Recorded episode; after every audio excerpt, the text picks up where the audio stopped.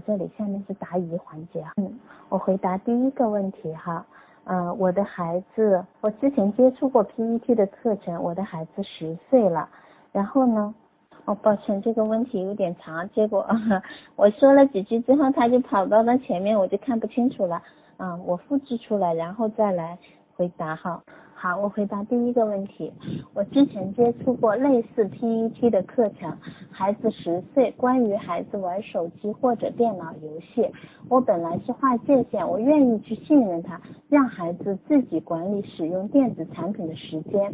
可是孩子自控力有限，一无聊的时候就顺手拿起手机，孩子缺少玩伴，我们平时也没时间陪孩子。我本来也不想立规则，跟孩子聊过，是担心他的视力，他也理解了。为了做表率，我现在在家里尽量不看手机，孩子基本上是很自律。他的事情一般他自己做决定，比如说安排学习和其他事情，我还能怎么做？亲爱的，你还可以做的事情是，你可以调整环境。啊，你自己也有发现哈，是因为孩子缺少玩伴，然后我们都没有时间陪孩子，所以才导致于孩子无聊去玩手机、玩电子产品的。那么，既然知道这一点，或许我们可以在这一点上做一些工作。那么，我们可以做些什么工作？或许我们可以，嗯，早一点时间陪一下他，或许可以帮他约一些玩伴哈，因为孩子已经十岁了。他可能对父母的需求也没有那么多了，但是他或许可以，嗯，呃，跟你一起做一些事情，啊，也可以，嗯，跟他约一些玩伴，还可以让他自己做一些事情，啊，就比如说我们原来有一个朋友，就是他的孩子暑假在家就是很无聊，不知道干什么好。然后他为了让他的孩子不看电子产品，然后他就学了一些呃我们华德福的手工的呃东西，然后让他的孩子跟他一起做手工。哎，后来你知道做手工是会上瘾的，然后这个孩子做了手工，哇，就特别上瘾，然后就根本就不愿意，嗯，就都不想裸手的那种感觉。其实我们成人也有这种感觉哈，做起手工来就不愿意停。或许你可以从这些方面。找一找哈，嗯，帮助孩子哈。你光仅仅给他立规则，可是他又无聊没事儿可干的时候，你这个规则立了，其实也是白立哈。嗯，我是两个孩子的妈妈，每当孩子吵架哭闹时，一个告另一个的状，或者指责我偏心的时候，总之只要他们面对我有负能量的时候，我就会非常的烦躁恼火，同时还得把那股火压住，因为我不能像我妈。对我那样动辄就打骂，我觉得那样会伤孩子的心。但是呢，这样一来，我的情绪就无处释放了，憋得难受不说，还解决不了根本问题。啊，请老师指点一下，真的好痛苦哈！啊，两个孩子，嗯，一个告另一个的状，然后，嗯，或者是经常发生争执，做妈妈的确实会很难受哈。嗯。有没有看到你的状态？就是我在嗯前面微课我刚讲过的，就是你有虚假接受啊，你明明是不接受的，但是呢，你还是强迫自己接受。嗯，你担心自己像妈妈嗯那样，像像自己的母亲那样对孩子打骂，但是我们走到了另外一个极端，就是压抑自己，虚假接受哈。嗯，那么这样子的话。事实上，孩子也能感受得到的。嗯，他们不知道哦，他们看到妈妈在虚假接受，那么其实孩子这个行为有可能会嗯变得越来越明显，因为他们看不到妈妈真实的妈妈是什么样子，反而他们会来更加试探你哈。嗯，所以当孩子跟我们说，嗯，两个孩子告状遇到这种情况你特别烦的时候，我们可以做的事情，或许嗯，我们先可以自我觉察一下。哎，为什么这件事情他们嗯，只要一吵架我们就特别烦呢？我们烦的是什么？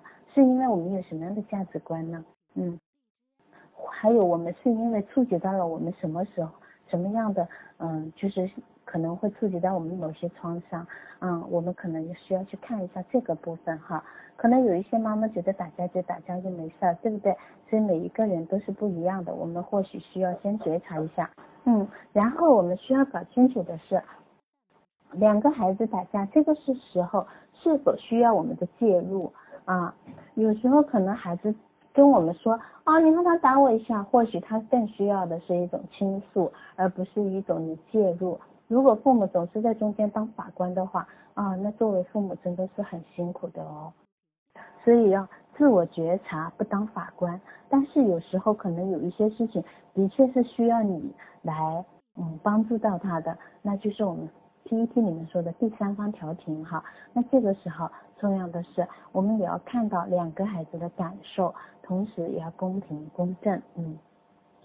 其实更重要的是倾听，不指责，不评判啊，这可能这个可能是我们更需要做的哈。至于你说跟担心成为自己母亲那样的嗯妈妈，嗯，这个可能是我们需要做一些功课的。往往我们担心成为什么样的人啊，我们都很有可能成为那样的人，或者是啊成为完全相反的人。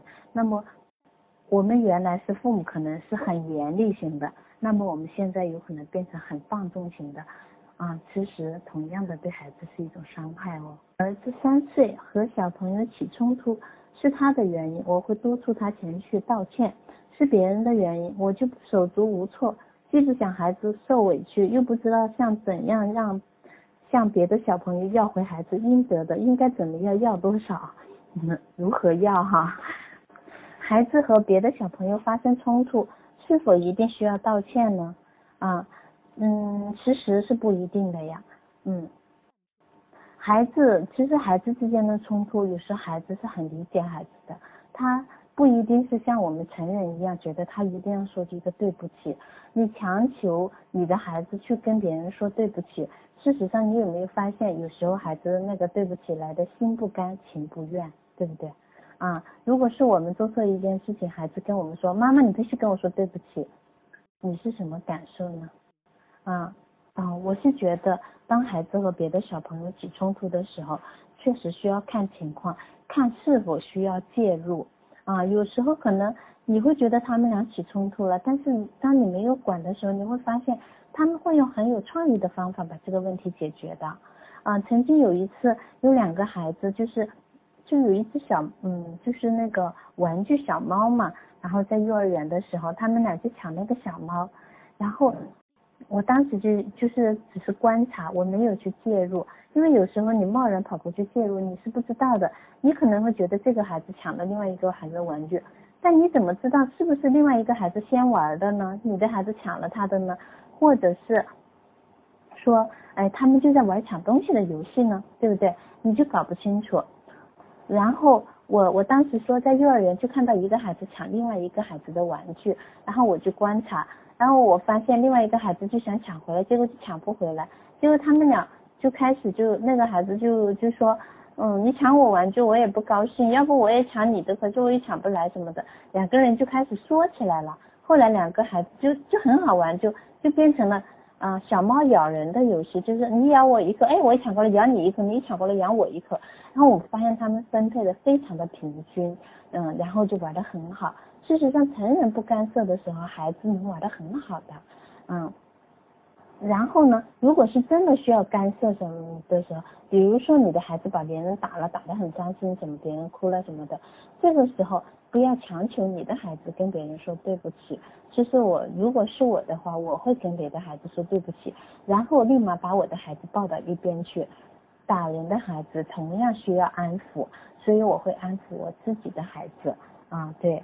但是我会先向别人的孩子道歉哈，然后去安抚我自己的孩子，我不会强求我的孩子跟别人说对不起，除非他自己愿意去说对不起哈。那么同样，别人的孩子也是这样子的，我们不强求别人说对不起，是有很多伤害不用说对不起，有很多伤害说了对不起也没有用，对不对？嗯，所以可能妈妈可能放轻松一点啊，不要强求绝对的公平哈。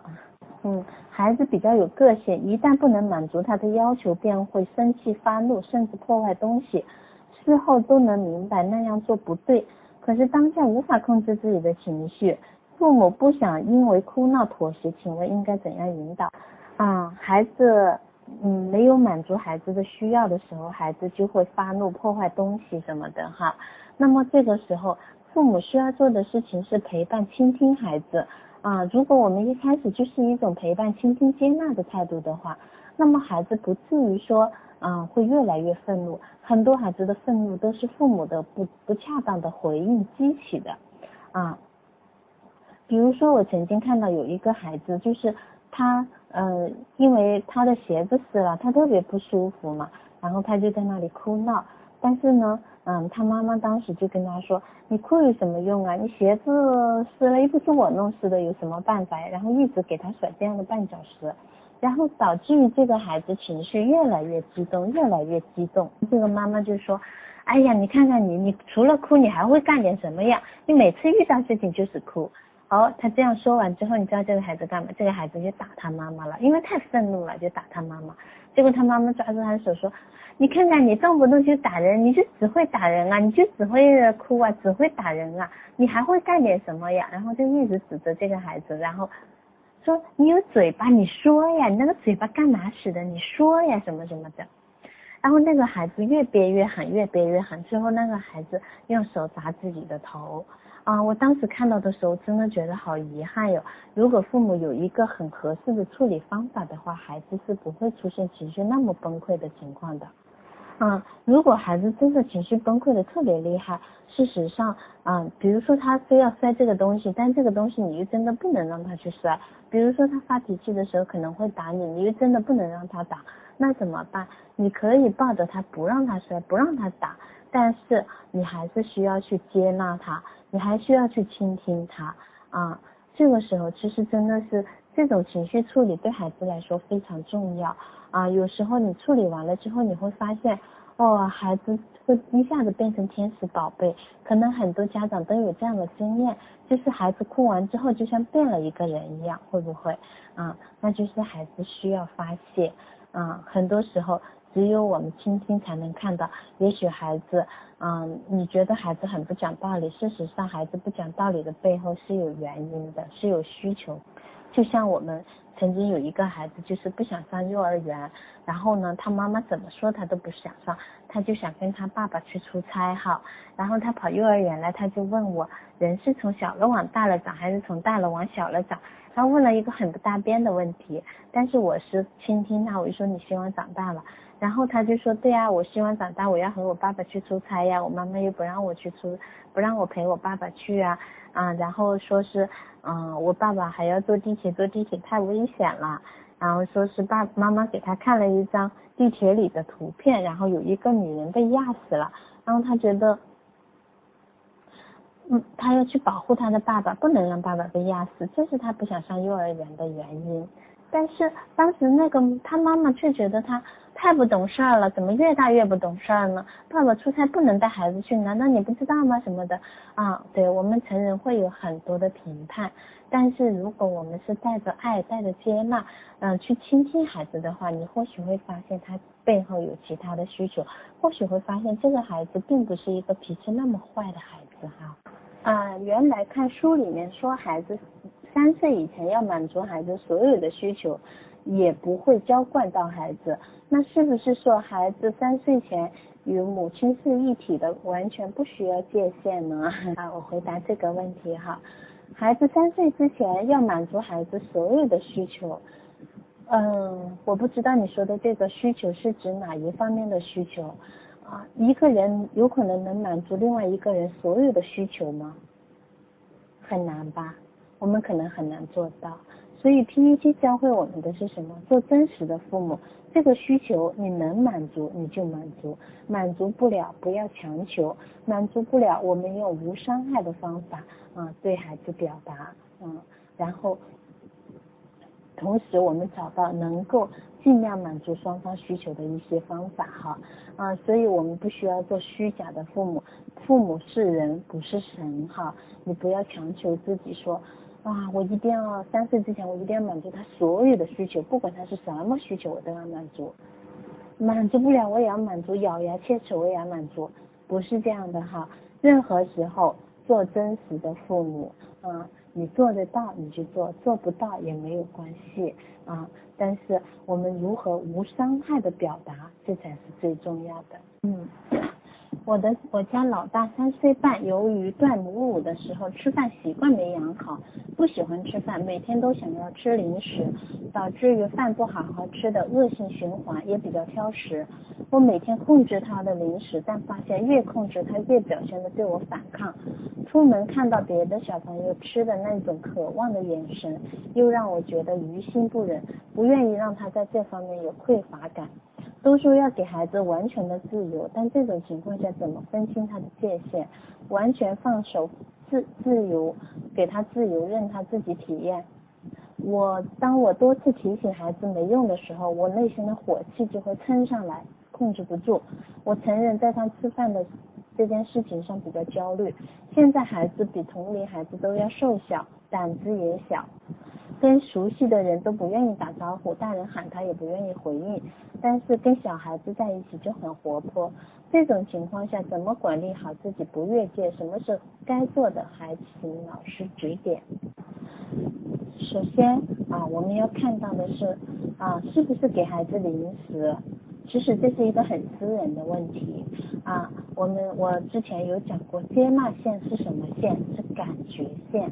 我感觉能接受就接受，感觉不能接受就不接受。其实你是头脑当中啊说哦，我应该给孩子完全的自由。书上说我应该给孩子完全的自由，所以你在虚假接受孩子吃零食这件事情，但是呢。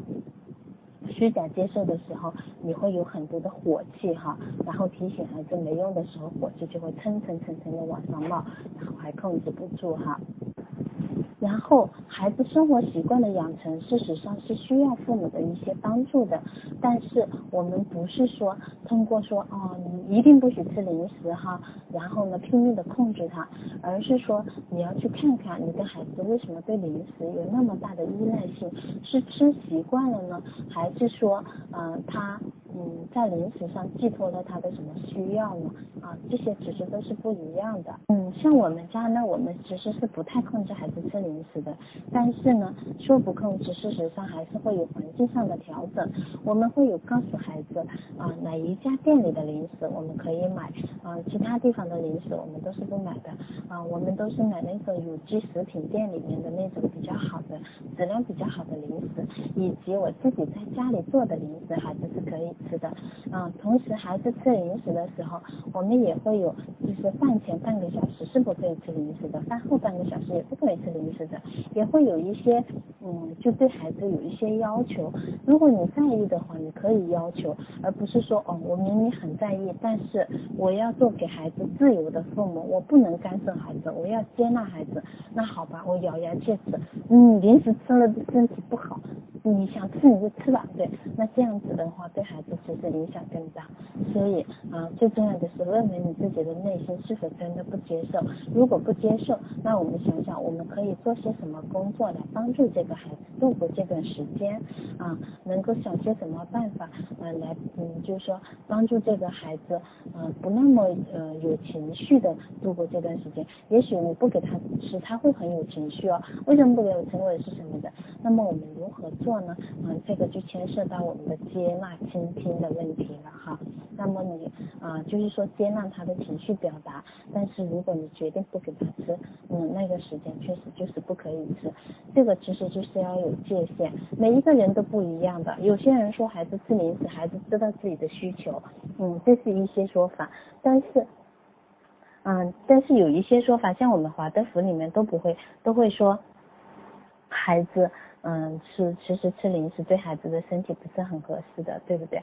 嗯嗯，孩我们经常会觉得啊，孩孩子都知道自己的需求是什么，所以我们不要干涉。啊，从某种程度上说是这样子，孩子知道自己的需求是什么，但是呢，建立在感官从未被破坏的那些孩子身上，如果感他的感官已经被破坏了。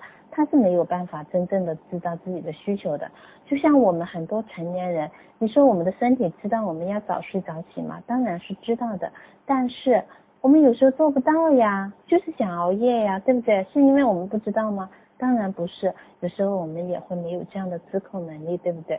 所以有时候有孩子也需要我们的帮助的。嗯，最重要的是我们问问自己，我们是否愿意帮助孩子养成这个习惯？是否真的接受孩子吃零食这件事情？不问别人，问自己就好了。好，今天的分享呢就到这里哈，谢谢大家的收听啊。如果呢，嗯，想重听这一次分享的全部内容呢，可以在新乐土武志红微信公众账号中找到哈。哎，谢谢大家。